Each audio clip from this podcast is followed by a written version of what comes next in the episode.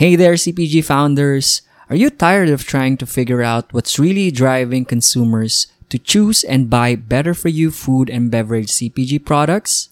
If you answered yes and want to get into the minds and hearts of your customers, then we have something for you.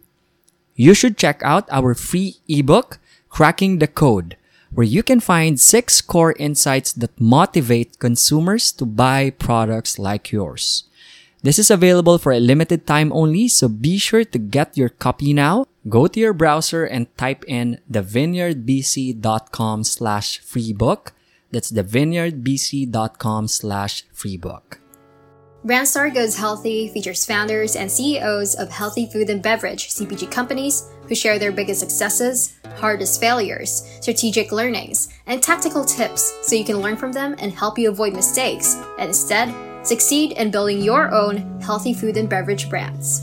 If you lead a vegan, plant based, organic, all natural, functional, and other healthy food and beverage CPG company, then this show is for you.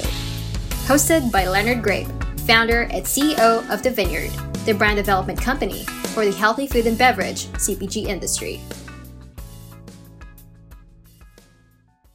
Hey, everybody, it's Leonard here, and welcome back to the Brand Start Goes Healthy podcast. For today, I'm joined by Rachel Domb, founder and CEO of Rooted Living, a mission driven, eco friendly, plant based snack company. Rachel, welcome to the show. Oh, thank you so much for having me. Before we get going, can you please tell us a brief background about yourself and what you do? Sure. So, I right now am a 22 year old college student at Northeastern University, um, but I was actually born in Bristol, England. Um, that's where most of my family lives. They live in London, and my that's where my dad's side of the family is from. And so I have very strong ties to there because I grew up going all the time, and it's somewhere that I feel almost more home than I do in the U.S. Um, so it's a very special place to me. And then I moved when I was young to actually um, Lawrenceville, New Jersey, where I lived on a high school campus because my parents were teachers there.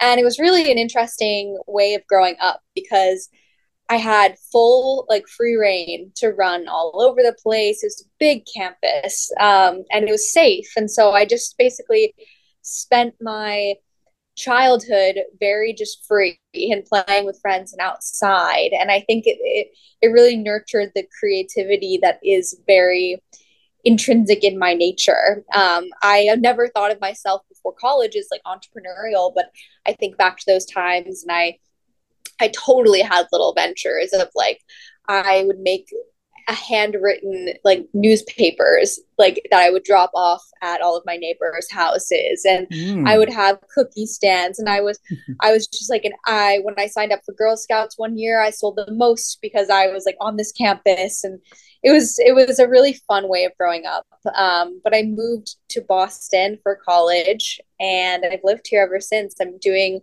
Northeastern is cool. They have a co-op program, and so you can graduate in five years instead of four. So I'm doing five. I'm going into my fifth year. Um, all while kind of like working on growing my company. Um, so it's kind of a busy time, but really, really, really special. I'm very grateful that's something that I'd like to unpack some more later on. But thanks for sharing that, Rachel. And then I'd like to ask this first official question How did your brand start? I mean, what got you into becoming a better for you CPG founder? Mm, yeah, definitely not something I'd ever set out in life to do. Um, even in college, I came into Northeastern thinking that I was going to be working in special needs child psychology that was something that I did a lot in high school, worked with special needs kids and was fascinated about psychology and still am. Um, and that's what I thought my career was going to be. And I think that's because I didn't know what it was to be an entrepreneur or someone in business. Um, if I heard the term people doing business in college, I would think of myself in a career where I had to dress up in a suit and I would have to focus on financial projections and I would have to do all these things that I just had preconceived notions about. Um, I didn't think about, uh, like, I didn't even really know what an entrepreneur meant or was um, until I went to the winter involvement fair my freshman year. And I stumbled ac- across this this group that was tabling called WISE, um, which stood for the Women's Interdisciplinary Society of Entrepreneurship. But I didn't even read that at that point. They basically were advertising, "Hey, mm-hmm. this is a club where you can come and build the things that you're passionate about and grow them with the support of our community."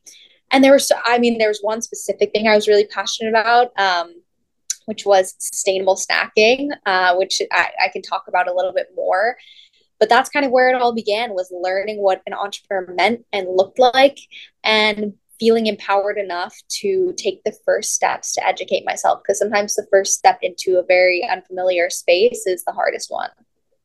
Interesting. Where did that passion for sustainable snacking come from for you rachel? So it came a lot from my high school experience. Um, and that's because I have been a runner since I was about 13 um, when I joined uh, the track team. And at the same time, around 13, I also became um, vegan, fully plant based. And this was something that I decided to do way before it was cool, way before people like it was this trend and there were so many options in the supermarket and definitely something that my parents had no idea like how to cater towards so they didn't. So I cooked all my food, which was great because I, I grew very passionate about cooking.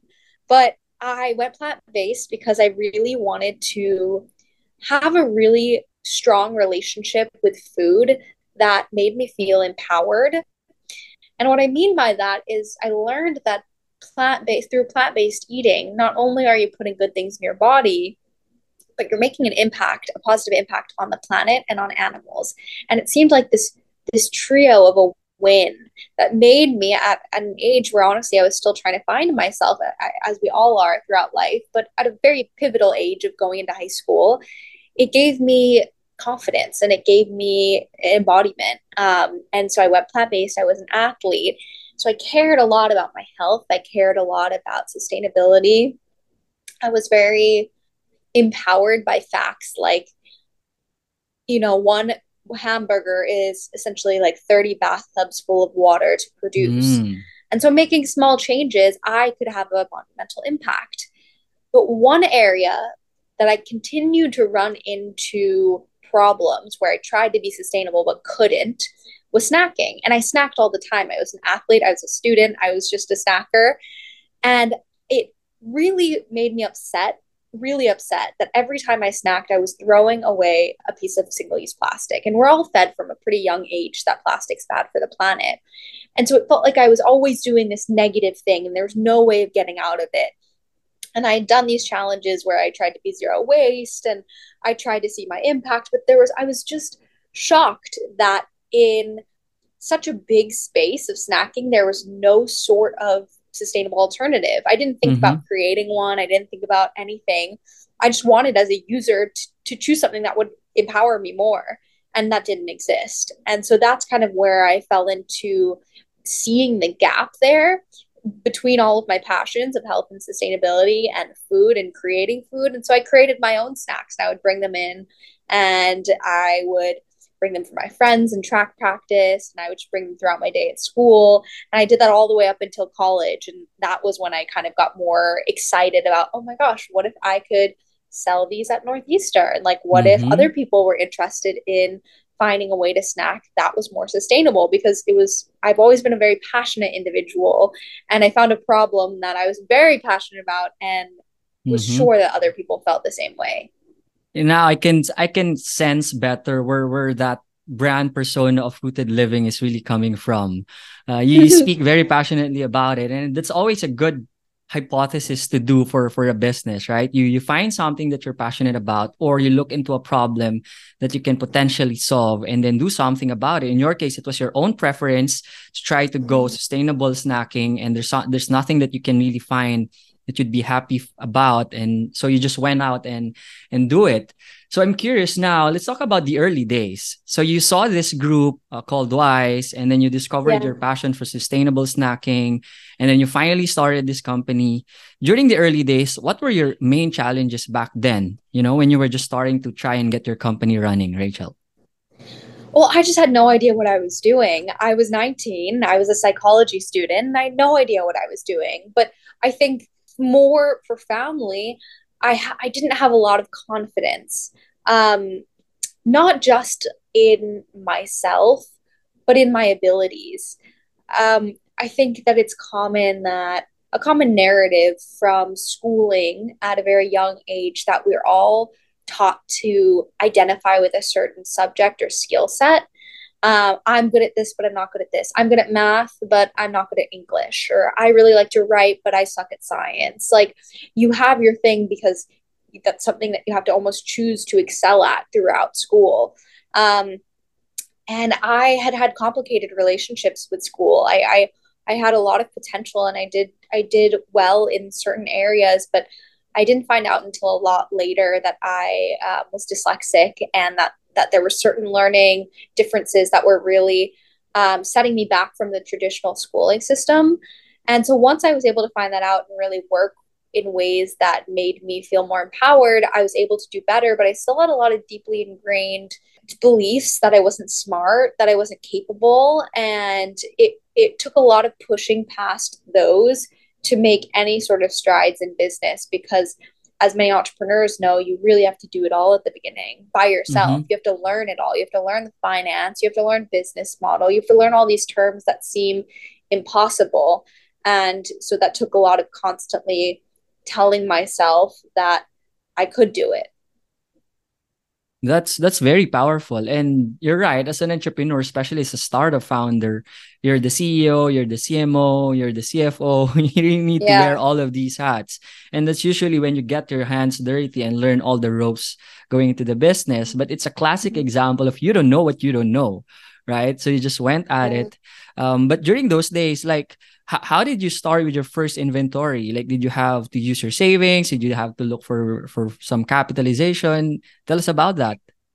It's the whole process was extremely grassroots because I truly was just a 19 year old initially, just baking granola in my kitchen um, and selling it to my friends and getting user feedback. I luckily I did it in a little bit more of a professional way because I had Wise and they were able mm. to kind of mm. teach me, okay, this is how to run good like user groups and this is how to get market data. And so I, I did do it. I did do it with some some of that background, which was actually extremely helpful. And that whole network was helpful because they they gave me they just mm. gave me a, a platform to start. And most honestly, they gave me the confidence.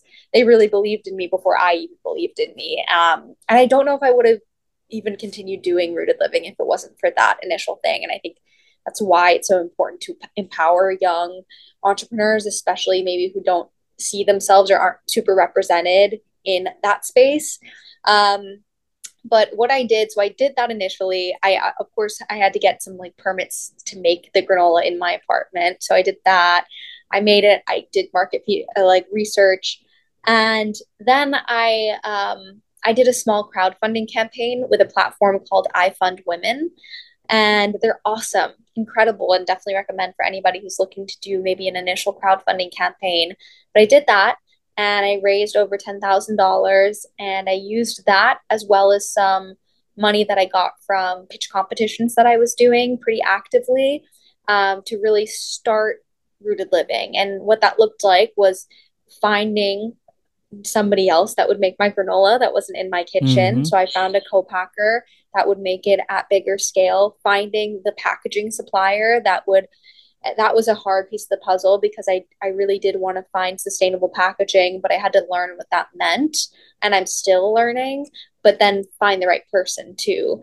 And so I had to build the supply chain. I had to invest in the inventory. I did I had to you know create designs all of these things that go into this one end product and so that that took years it took mm-hmm. i didn't mm-hmm. launch until i started building it when i it was early early 2020 like actually like a month before the pandemic um and then i launched officially in october of 2021 so it, it took a while to build all of that and to learn but that i think that that's a beautiful thing because i was also um, building myself at the same time Congratulations, Rachel. There's really a ton of work to get something up and running. Uh, and yes. I think the feasibility time that you talk is, is going to be a strong foundation for you.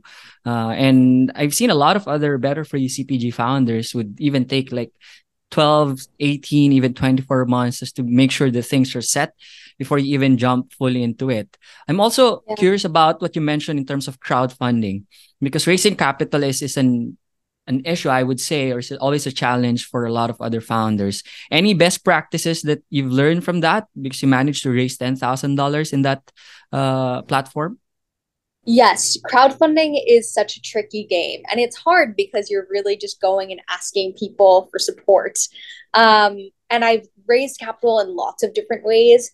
Crowdfunding was definitely one of the harder ones, but also one of the most empowering because the whole point of crowdfunding is that it's just a little bit of money but from a lot of people.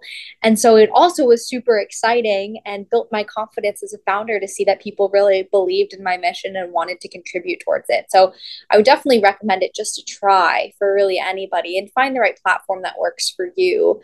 But some of my top tips for crowdfunding would be making sure that you have a prize correlated with some sort of like investment that people are putting in. So if they're putting in $50, what does that come with? Um, also, make sure you're looking at your margins there. You're wanting to make around 80% of the margins with each of those kind of like investments that people are putting in.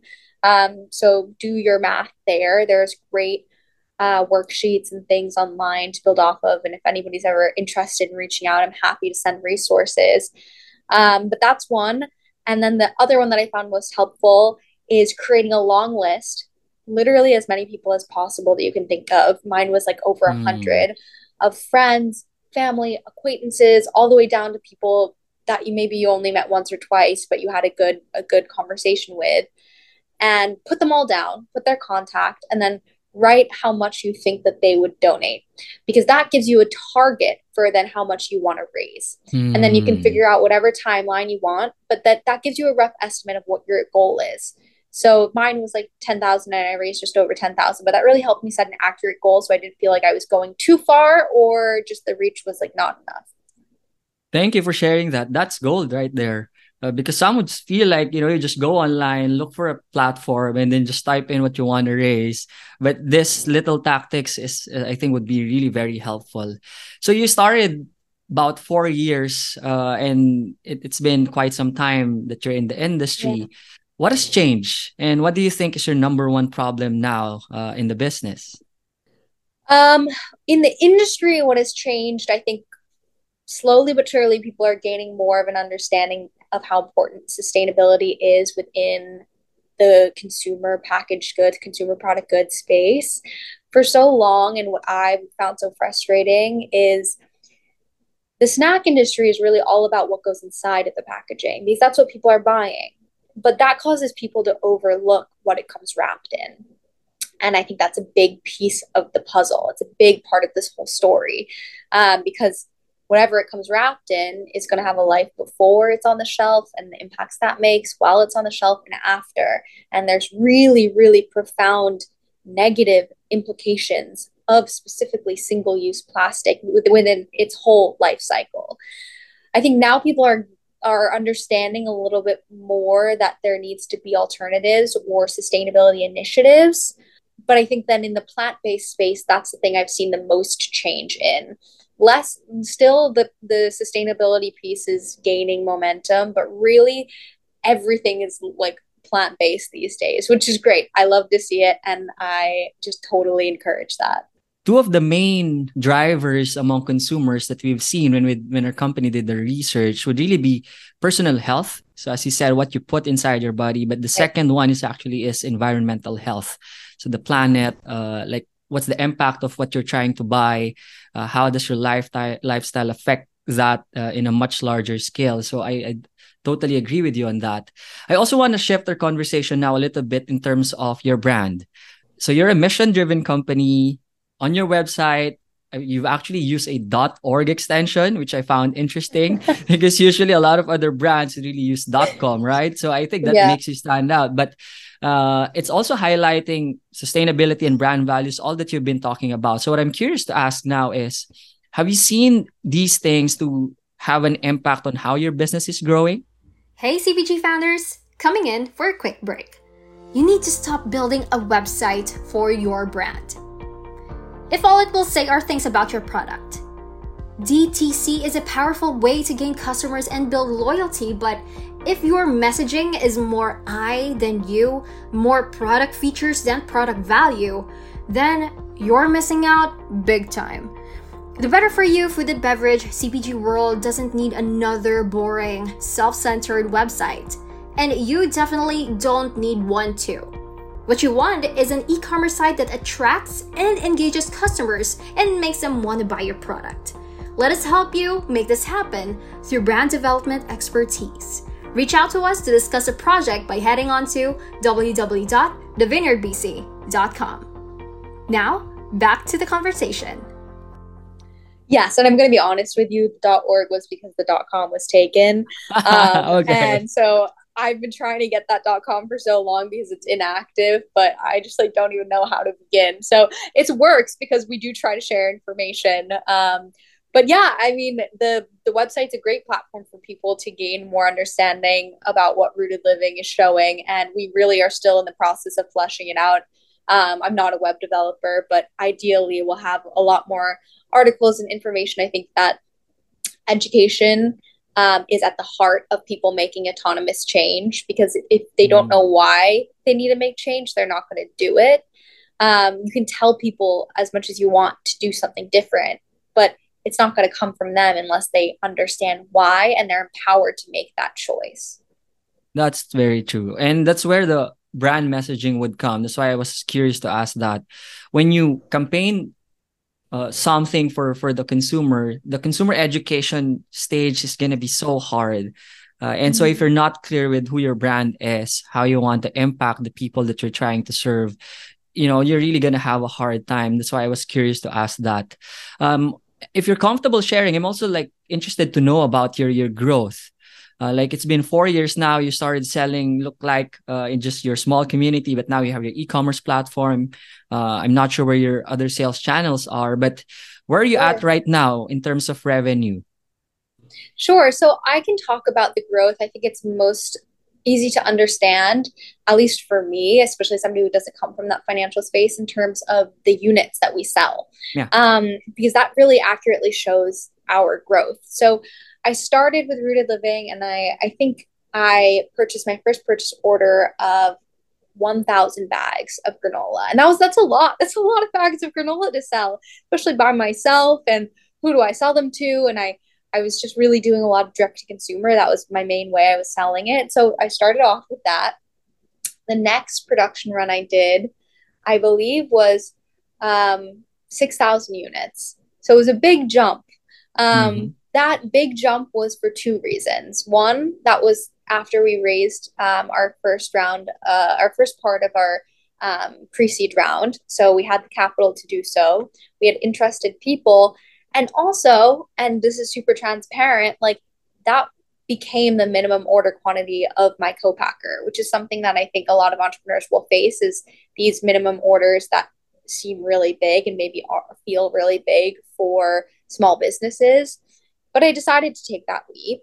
Um, I had a team now, uh, just onboarded a team, just so we just placed the order, we just onboarded a team. It was big growth kind of didn't know like how we were going to move this product um, and it's been a bit of a fire under all of us to try to move it because we don't yet have a distributor. We're we're onboarding with one in a few weeks actually, but we haven't had one the most of the time that we've had this inventory. And so we were with our small amount of retail locations we've been in, we've been self distributing, and the rest has gone through um, mainly online or mm-hmm. some farmers markets. But we had to sell roughly 33 bags a day in order to sell it all before it expired. Um, I actually just two days ago, we got a purchase order that will then allow us to have all of the products sold by mid September. So we're really happy. Wow. And the, the next order we're going to be placing will probably be closer to 10,000 units, though it's a little bit unsure because, as you mentioned with sales channels, we have actually really expanded our sales channels of not just being retail and direct to consumer, but now we have this third sales channel of food service. Um, we're mm-hmm. partnering with dining halls in the area um, as well as cafes where they they top their uh, smoothie bowls with our granola. So we sell to them in five pound bulk bags, and so that changes a little bit, like what's being produced and in what quantity, because now we have such a large amount just in terms of weight of granola going to these food service locations, um, which is not something I definitely would have like even thought of initially. Mm-hmm. but yeah, that's kind of where we are now. Thank you for sharing. And I think that's a smart move, mainly because your product fits the the food service market. Not not a lot of CPG can get into that space. Totally. So I think that's that's a good good one. Uh, well, I think that my next question is a good sort of summary more or less of where you're at so far because I saw that Rooted Living recently won the best sweet snack award at the Billion Women Vegan Sam- Summit. So congratulations yes. and can you tell us a bit more about that? Thank you. That was is so fun. That summit, the Vegan Women Summit. Uh, I definitely recommend anyone looking into it. It is like an awesome space where like top innovators in the plant based space get together, um, and they just like learn and they have this amazing time. And Rooted Living was lucky enough to sponsor um, the Vegan Women Summit. So we had um, a table and we got to sample and meet incredible people. In fact, there was recently a Good Morning America segment that was on the Vegan Women Summit, and they show a lot of like videos and flashes of our granola, and it was so exciting to see that.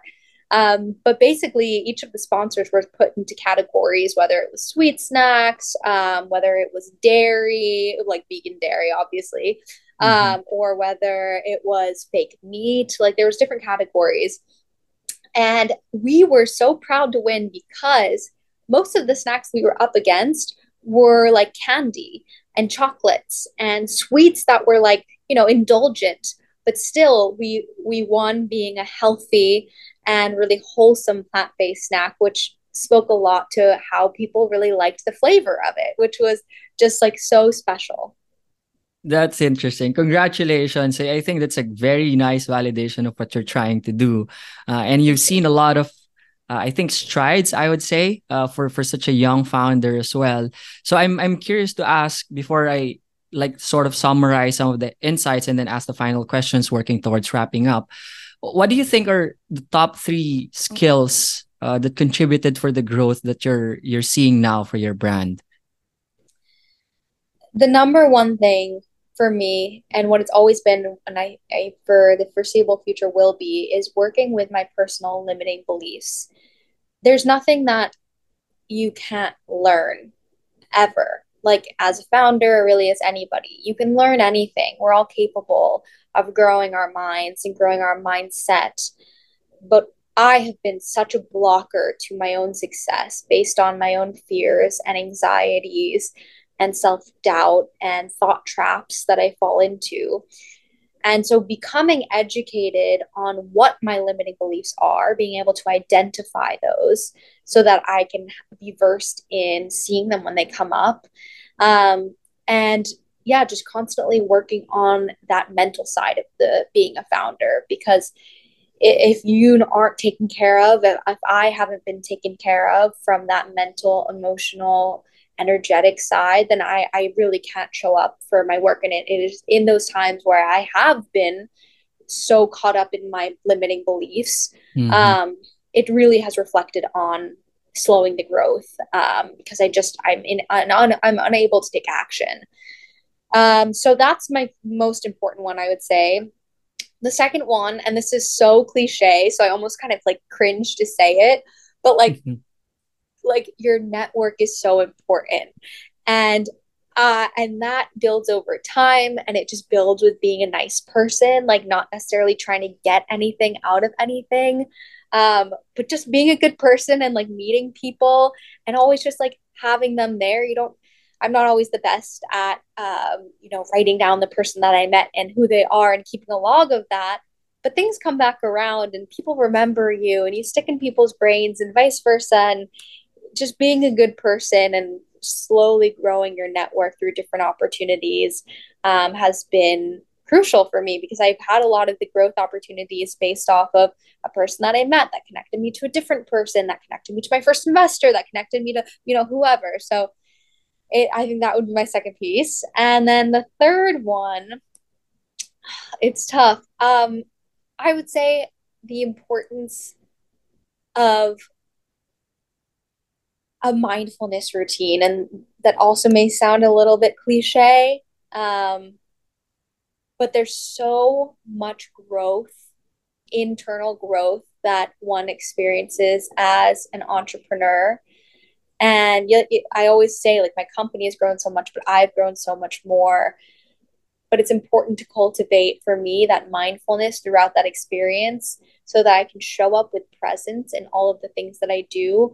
I, I can sometimes be in a habit of being on autopilot, not being fully present with the meetings that I'm in, with the work that I'm doing. And I'm, and it's just not fulfilling from a personal standpoint. Mm-hmm. And so when I really have a good mindfulness practice, um, I'm able to show up and just be with each thing that I'm doing. And it is way more fulfilling. It feels like it gives me way more energy.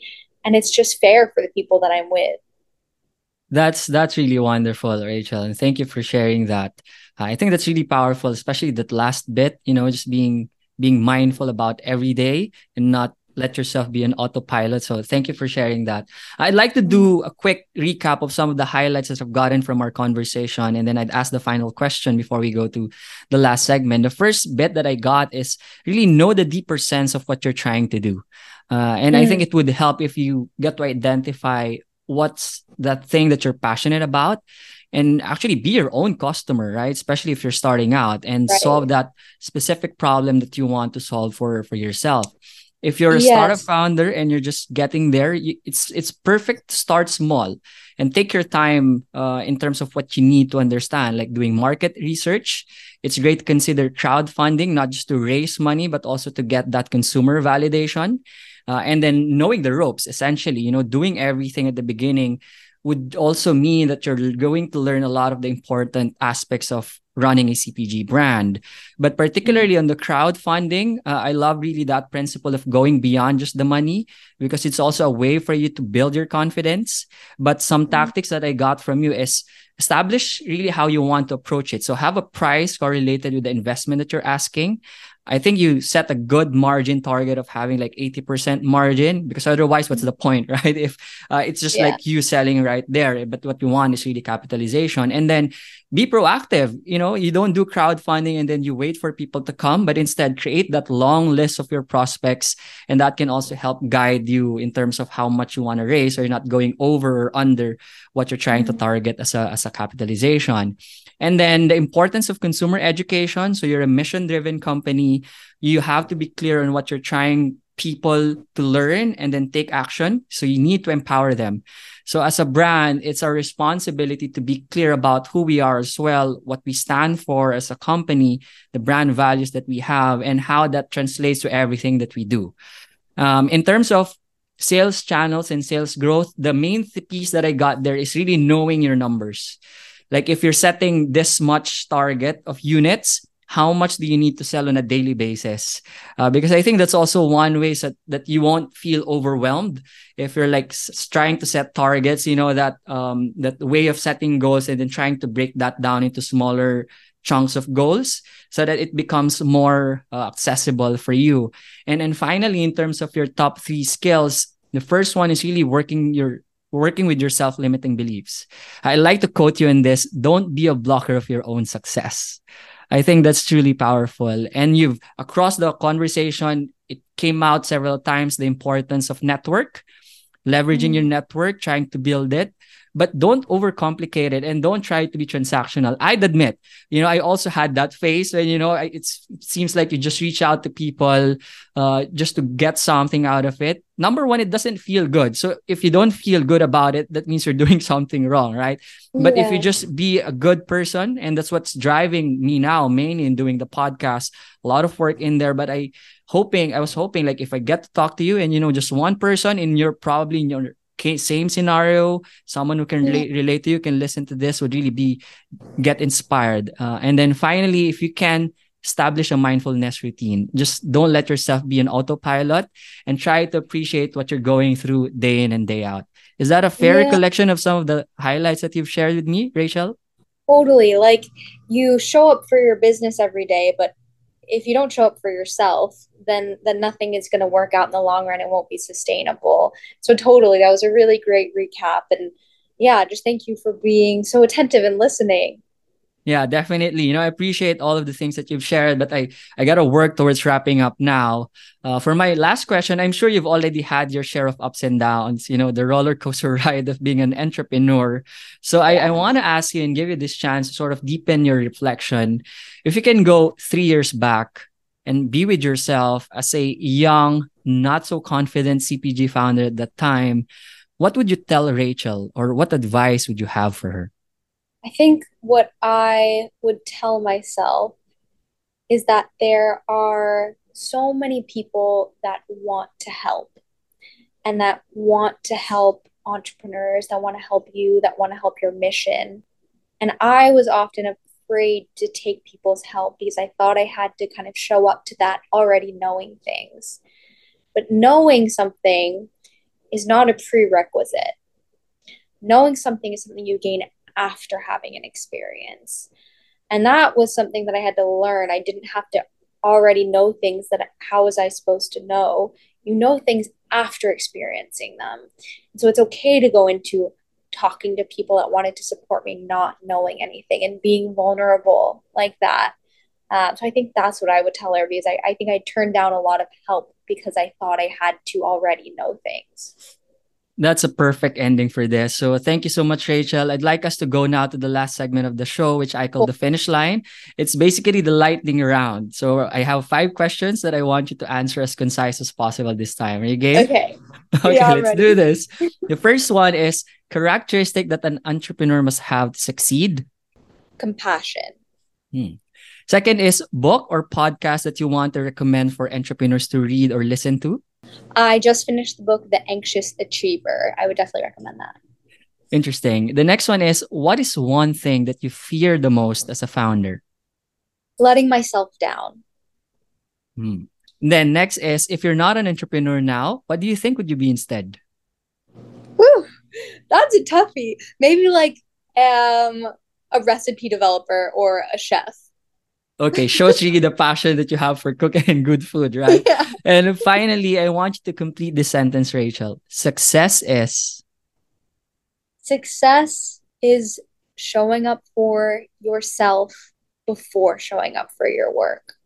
Wow, this has really been wonderful, Rachel. And thank you so much for taking the time to be here, for being so kind and open and sharing your story and insights. But before I let you go, can you please tell us where is the best place for people to learn about you and Rooted Living? Sure. So if you're interested in trying any of Rooted Living's snacks, um, right now we have a line of lots of fun flavored granolas. You can find us, um, like we talked about, at rootedliving.org. Uh, we're also on Instagram at Rooted Living that's a fun place that you can engage with us and just we have a very fun bubbly community there so that's awesome and um, yeah you can always reach out to me over the instagram too i'm, I'm really happy to chat what's your handle there so you can reach out to the rooted living one and i'll okay. definitely see it but my personal handle is my first name rachel and then dot and then my last name Domb d-o-m-b great. We'll make sure to link those up in our show notes. And once again rachel thanks for being here and may god bless you. Save hours and hours researching why and how customers buy better for you food and beverage CPG products by spending two minutes to grab a copy of our new free ebook titled Cracking the Code, where you will find six core insights that drive customers to purchase products like yours. Download your copy now at thevineyardbc.com slash freebook that's thevineyardbc.com slash freebook.